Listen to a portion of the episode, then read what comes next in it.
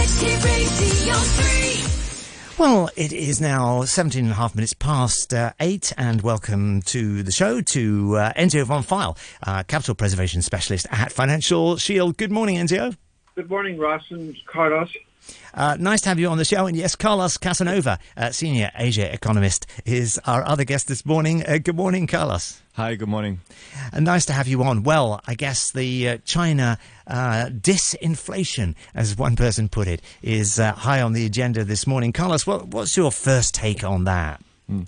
So, uh, headline numbers show that the economy did, in fact, enter um, deflation in uh, July. Um, investors don't typically look past headline numbers, unfortunately. So, there's been a lot of bad news um, surrounding the data release um, yesterday. We think that despite the economy is officially in deflation, um, we, we are seeing some green shoots. Um, so first of all, a lot of that downside pressure stemming from base effects surrounding food prices, specifically pork, which was down minus 26%.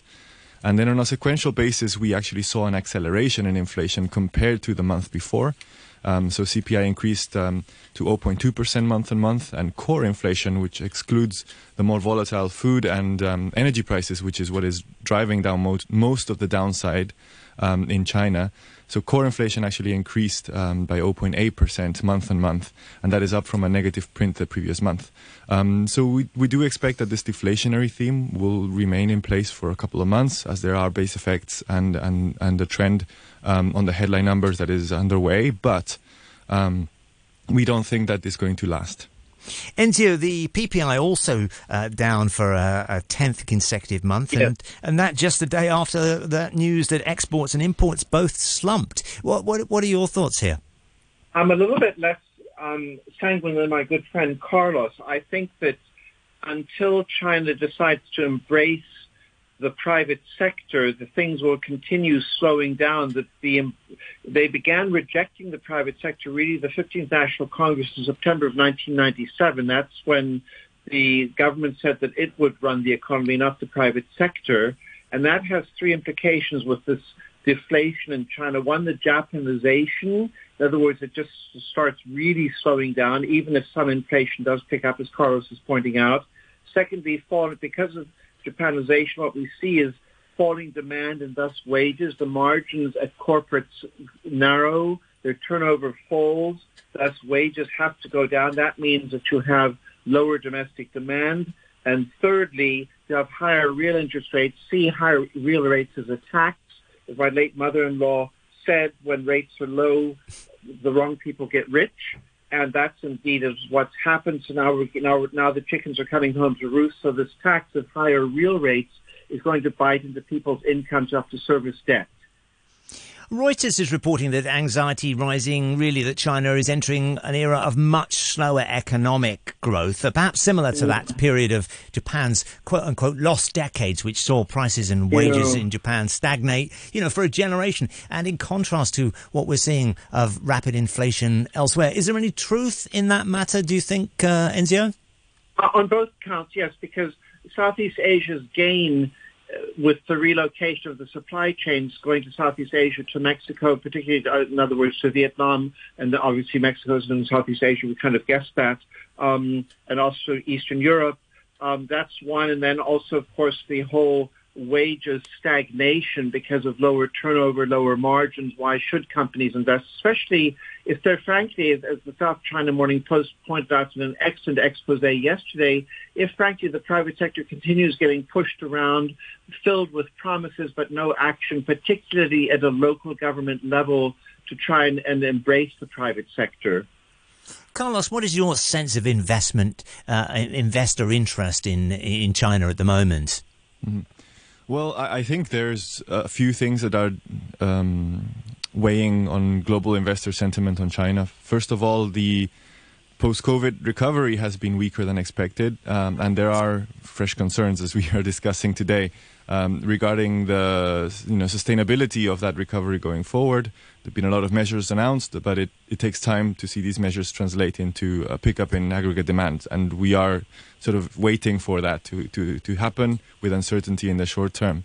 Um, on top of that, you have geopolitical tensions. We have been saying for a number of years that that will remain uh, one of the main drags on performance of Chinese assets because global investors will need a lot more upside in order to offset potential downside risks. So, for example, having a company in their portfolio that get, then gets uh, banned by the U.S. because it, it, you know derives more than 50% of its revenues um, from national security sensitive sectors like AI, which, by the way, was one of the one of the sectors that did perform well. So um, you know, in order to offset that risk, you need at least uh, 20% uh, upside in Chinese equities, and not just for a month or two post reopening. You need that upside to be sustained for the year as a whole, like we have seen with U.S. equities. Only then will global investors start to lag. Um, and will reconsider uh, allocating or diversifying back into China. What do you make of the uh, White House uh, unveiling of the ban on U.S. investment uh, in Chinese high tech overnight, uh, Carlos? Not surprising, Biden has been a lot more hawkish. Um, and typically, what happens before an election is that you have a sort of truce in in in U.S.-China tensions because the debate turns a lot more domestic. Uh, I am a little bit concerned that this time around might be different because uh, there's bipartisan support for a harsher stance on China. So what may end up happening is that we see a, a scale up or a ramp up in um, containment measures ahead of that election, and that is of course going to weigh on, on sentiment. I don't know if the impact is going to be very large. As I've mentioned, global investors remain very underweight China, so a lot of uh, U.S. capital hasn't been flowing into these sectors in the past uh, few years. Um, but it does have a big impact in terms of sentiment, and of course, it means that capital from other parts of the world won't be flowing into that sector either. So they have to depend on domestic um, endogenous innovation to mm. get there. Mm. Enzio, we were t- we were talking earlier on about uh, China inflation, but U.S. Uh, inflation data uh, out out later today. Uh, w- yes. What's the outlook there? What what are you what are you expecting? I think that consumer prices will go in line with economists. I mean, why not hide behind others? By 3.3% up year on year in this coming July. That's the date that will be reported tomorrow. The core consumer prices will be up by about 5%. I think they were up um, about 4.8%. I'm sorry. And the key one, which is, happens only in a couple of days again, is the per capita prices. They are up already about 4.4 four-ish percent, I think, for July. That's what they will be. That's over twice the amount that the Fed wants of 2% target rate. So my bottom line is that I think the Fed will continue pushing the rates up just a little bit, especially before Christmas, before that election cycle really begins in earnest. Carlos, what are you what are you seeing uh, around inflation data and maybe looking towards uh, uh, what the Fed might do next? Hmm. So our house view is still that the U.S. Fed is mostly done hiking rates. Um, however, we acknowledge upside risks to inflation. So very much data dependent. Uh, baseline scenario is that the, that upside isn't going to be substantial enough, but um, we are seeing some tightness in the labor market that is uh, fueling demand for services and uh, the price of those services. And of course, um, it is possible that uh, we, we will get an upside surprise this week. I think the risk is tilted to the upside. Uh, most likely will be a boring data print, so it will be 0.2, 0.2, 0.2 over the board mm. um, in sequential terms. Mm. Um, interesting to watch if that core CPI number goes up or down. That is where most of the volatility is going to be, as most of the uncertainty is surrounding sec- services. Um, but if we do get an upside surprise, um, you can expect um, a slightly more hawkish uh, tone in Jackson Hole at the end of the month, and that is, of course, going to lead to a very different conversation mm. um, as we head towards that September meeting. Enzio, here we are in Hong Kong. We're sort of in the middle, as we always are, uh, tied uh, to the US uh, economy yes. and the US dollar. But of course, China seeing uh, this uh, deflation. What are your thoughts on on Hong Kong? Pretty gloomy.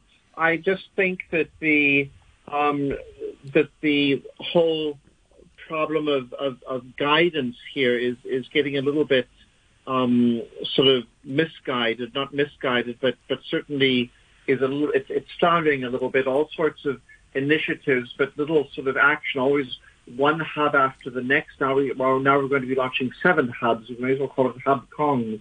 Um, but I don't really see, for instance, in the financial services area, where we're meant to be the world leader in financial services. Well, if you can't speak English, then how does that work? We're not doing anything about vocational training, which I think would create enormous amounts of employment, particularly because the young people don't seem to want to work in this lie-down generation. So I think it's not just bad China. In fact, if anything, I think China wants us to prosper. I think a lot of this is frankly homegrown, and I wish that people would who are responsible would just recognize that they that the the backyard needs to be cleaned up first before traveling off to Southeast Asia and to Saudi Arabia and getting all sorts of deals done. Hmm. Hmm. Carlos, just very quickly before we uh, head to the news, your thoughts on Hong Kong? Where, where, do we stand at the moment? Yeah, well, we've had um, weak economic um, recovery in China, plus pro-cyclical headwinds from tightening rates in the in the U.S., and of course, we are linked to Fed's monetary policy. Um, so I, I, am a bit uh, less sanguine as well, together with with Enzio. I will call out as well my, my fellow economists, uh, colleagues on this because the ex- forecast is for Hong Kong's economy to grow 3.5 to 5 percent, and I think there's a big uh, downside risk on that number. So we, I currently expect it to be 3 percent. Um, and that is mostly going to be driven by consumption as we are seeing more cross-border travel. Um, there is also a base effect in mm. the second half of the year, as the second half of last year was very negative. Um, but that is not sustainable or substantial enough to warrant uh, such a large uh, number above the potential trend. So yeah, a bit more cautious there. Carlos Casanova is senior Asia economist at UBP. Thanks, Carlos, and also thanks to Enzio von Pfeil, our regular here on a Thursday, capital preservation specialist at Financial Shield. Well.